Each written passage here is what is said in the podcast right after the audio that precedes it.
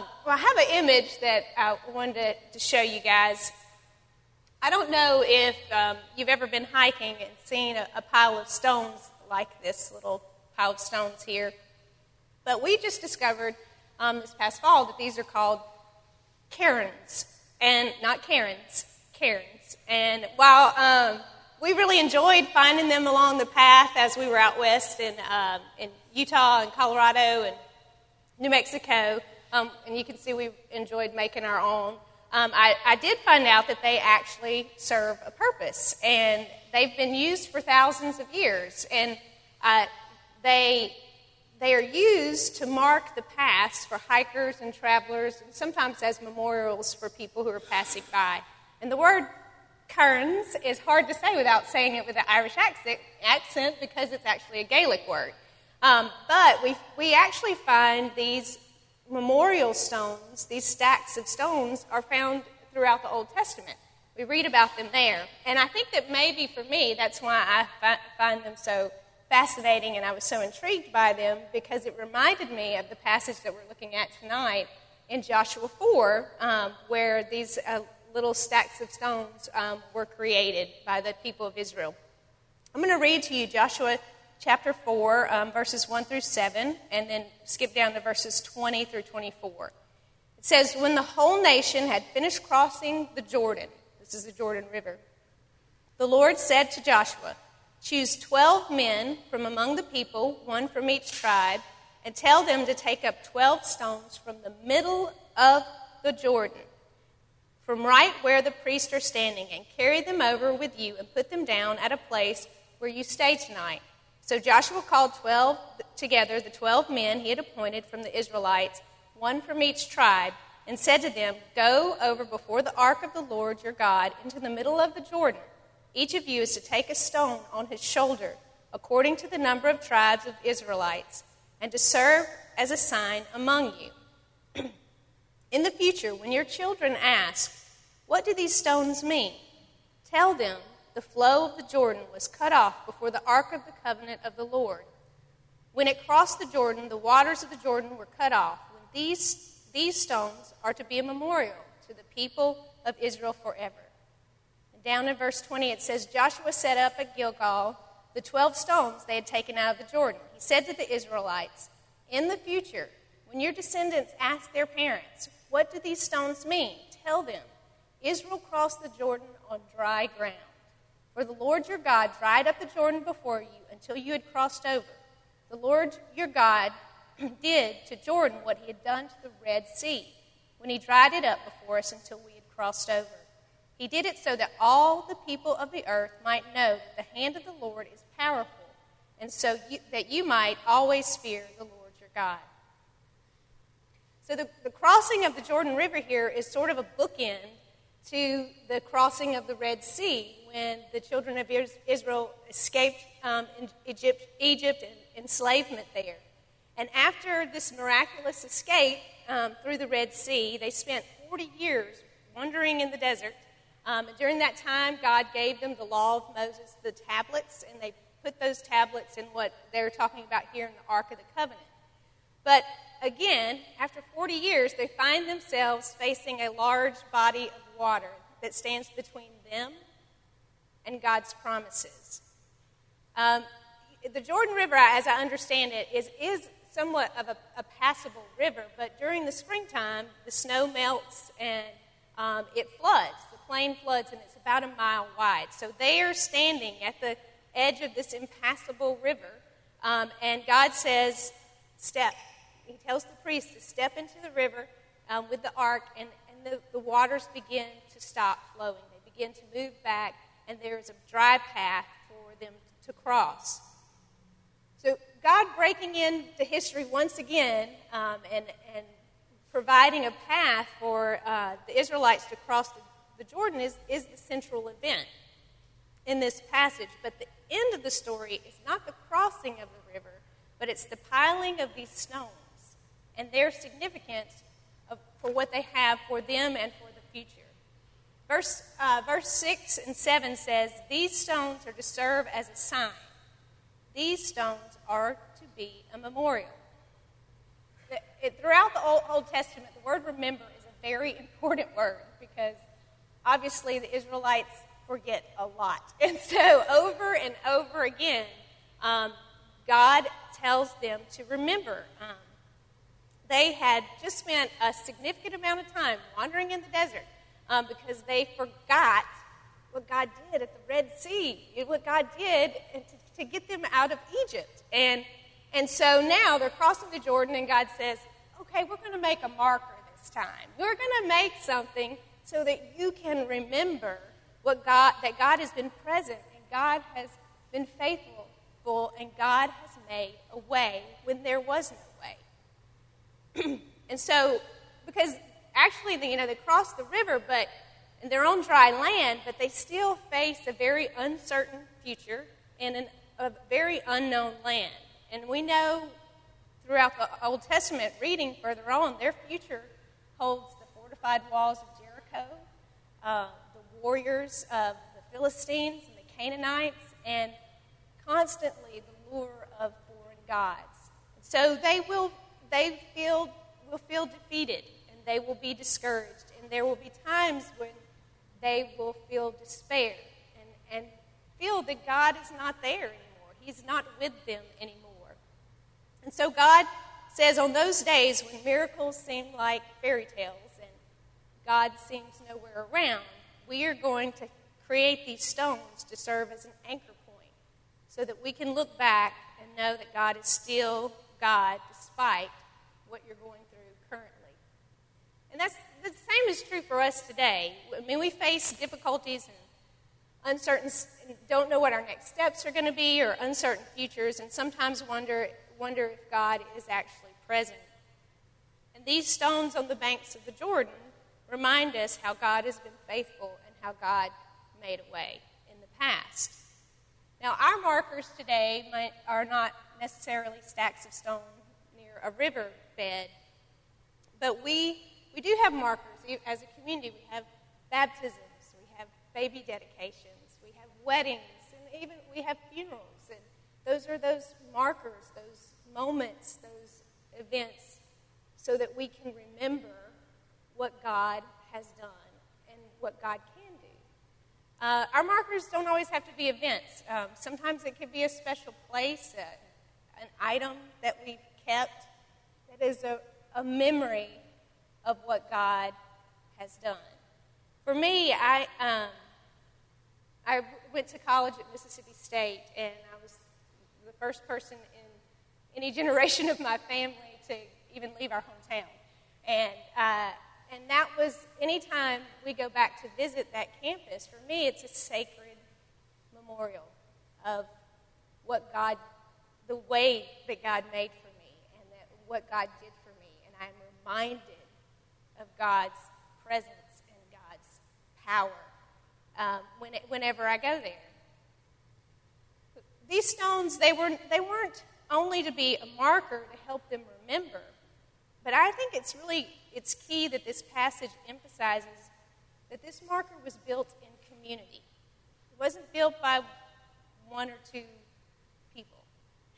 So Joshua called together the 12 men he had appointed from the Israelites, one from each tribe and said to them, Go over to the ark of the Lord your God in the middle of the Jordan. Each of you is to take a stone upon his shoulder. And an interesting thing about cairns, those uh, little stacks of stones today and in the past, is that they have been built and they've been maintained not by one or two people, but by community. When the weather or snow covers a part of a stone structure, um, other people add to it so that the path will be seen. When rocks are fallen, fall over from one of these little structures, one of these piles, people add to it so that they can keep it visible for others. There's a saying among hikers that two rocks don't make a duck. That doesn't make a whole lot of sense. I mean, I can kind of imagine it, you know. Um, but when you know that a, a ducky is what the top rock of a cairn is called. And it's the rock that kind of points in the direction to the next cairn on the path. So it takes more than two rocks to make a marker on the path. and it takes a community to build and maintain the markers to show the way. God instructs Joshua to have a representative from each tribe carry that stone and to create the marker of this collective community. And it's a reminder for them in this uncertain future that they are not alone. And as I understand it, that Israel, I've never been to Israel, but as I understand, Israel is full of rocks and stones. And they're everywhere. Just like we're the pine belt, and there are pine trees everywhere, there are rocks and stones everywhere um, there. And so this imagery of piling stones is woven actually all throughout the Old Testament. Um, and it, the cool thing is, I think, that it culminates into an imagery of Jesus that was read earlier um, in 1 Peter ch- chapter 2 of, as the living cornerstone, the living stone. Uh, it says in verses 4 and 5 of 1 Peter 2 as you come to him, the living stone, rejected by humans but chosen by God and precious to him, you also, like living stones, are being built into a spiritual house to be a holy priesthood, offering spiritual sacrifices acceptable, to God through Jesus Christ. That, that imagery is, is, is really powerful to me. Um, these once really unremarkable, ordinary objects, piles of stone, um, which, which served as a reminder to people of God's faithfulness and power and presence, is now a living reminder to us that no matter how unremarkable or ordinary I feel about myself, I am a living marker. I am a living stone. I am that, that direction on the path for others. The, the, a benefit of communal care and making as a church um, is that we, we get to pool our resources together. We come together in our life experiences and as we faced our own pharaohs or our own impassable seas, and, and we come together to remind each other, to bear witness to each other of God's presence and faithfulness, so that we make a path for one another. I, as, as I was looking at this, I really see these meeting times on Sunday nights as little cairns in our journey um, in, uh, throughout the week. You know, it's a weekly practice of us coming together and, and cairn making uh, from, from living stones of our community. Little markers along the way in our week to help us on our path, to remind us of God's presence in the journey and God's faithfulness. You know, we it, sort of like the world's kind of spent a year cairnless. We, we, we, didn't have weddings and we didn't have these markers, and, and we tried, we, we did church online and did the best we could, but there's, it's really, it's, it's not the same as being physically and fully present with, with one another. And, um, and, and to help us see the path and feel God's presence more clearly. I think that these, these weekly gatherings are more probably important to my journey than I sometimes give them credit. Um, you know, I, and maybe I can say this because I'm not Mike, but I, I you know, I, I want to come each week because I, I know Mike's put time. He's, uh, you know, part of the priesthood, and he's giving spiritual sacrifices as, as First Peter talks about. Um, and I want to, I want to come and receive that, and just like we share with our kids, that them to be here whenever we can because there are those of you who are preparing and teaching and um, are going to lead them in the youth, and we want them there to be there to receive it. But but it's also just as important that they're that they are here because they are the living stones. They are making the pile. They are. Um, we are building each other up, um, and our collective energy and our collective lives serve a common purpose. And if you're not here, part of the marker is missing. And the collective story is missing. Part of that story is missing for others to see and hear.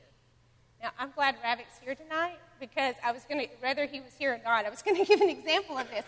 You know, I mean, when Mike tells a joke, you know you miss Ravik's laugh if he's not here, right? so, um, but that, that's, it's important that that we bring ourselves here because we, we are the living stones. And, and it's an important practice. So once these stones were collected um, from the Jordan River, Joshua says to the Israelites, In the future, when your descendants ask, What do these stones mean? Tell them about what God's done. And then he, he said, He did this so that all the people of the earth might, earth might know that the hand of the Lord is powerful, powerful and, and so that you might always fear the Lord your God. That question, what do these stones mean, is exactly what I asked Google when we were out west in the fall. it's like, okay, what are these things? What are these? Um, and the thing about those cairns that I, I understood is that they don't tell you what path you're on. You know, I don't know if I'm on this trail or that, you know, this trail named this or that, but they do tell you that you are.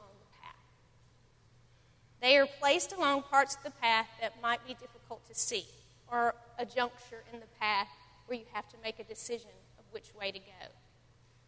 So, for the people of Israel, while what was ahead of them was unknown, this stack of stones was going to be an anchor point, a, a point of reference for times in the future when their path was not so clear. Larry and I are now um, the parents of a high school senior. Emery is a high school senior. And Aubrey's not far behind. And so we, we talk a lot about college in our house these days. Of course, Ori doesn't like us to do that. But, um, but and while I want my children to find a college where they're, they're safe and they receive a great education um, and opportunities to grow, for me, the main thing I pray for them is that they would end up in a place where that they, they can find a community that helps them grow in their faith and continue to grow in their love for God and other people. Um, and Aubrey and I were talking about this last week, and I was sharing about some of my faith experience during college, and she's and looking at churches and things like that. And she stopped me, and she was like, "Whoa, whoa, whoa! Wait, wait! That I mean, when I think about church, when I think ecclesia, and I think of the people who have known me my entire life and who have loved me my entire life." And she named several people in this room. She's like, really going to be hard not to be here and, and to be somewhere else. And it will be, it'll be challenging. Um, and she doesn't know exactly what that will look like. Um, but because of the living stones collected right here, she has an anchor point. Uh, she has a reference point to draw a line from God's presence in the past to the path of God's faithfulness. He says that these stones weren't just to serve as a reminder to our children, but they're to be a reminder for all people of the earth to know that the hand of the Lord is powerful. Last week, I, I had um, the privilege of sharing uh, a, a, message in Ohio from home. There, the church in Ohio, they're still doing it online. And so I shared the message on uh, Acts chapter 2. But they had really asked me, they really wanted me to share some of Ecclesia's story. And as I reflected on our beginnings in the past 14 years, I was amazed at some really big things that God has done with such a small group of people. I mean, don't get me wrong, the people in this room and this community are extraordinary. Like, I really am blown away that I get to know and do life with people who are so amazing and so um, have such vision and compassion and live intentionally. Um, but really, to the outside world, we're just an ordinary pile of stones, right? We're, we're nothing special. Um, but I believe that this community and other faith communities here ha- have, have been and are being, we're being a marker on the path. We're, we are waymarkers um, to remind all people in our city and in our area to the way of God. We serve as an anchor point, as a reference, so that others might know what the hand of God looks like.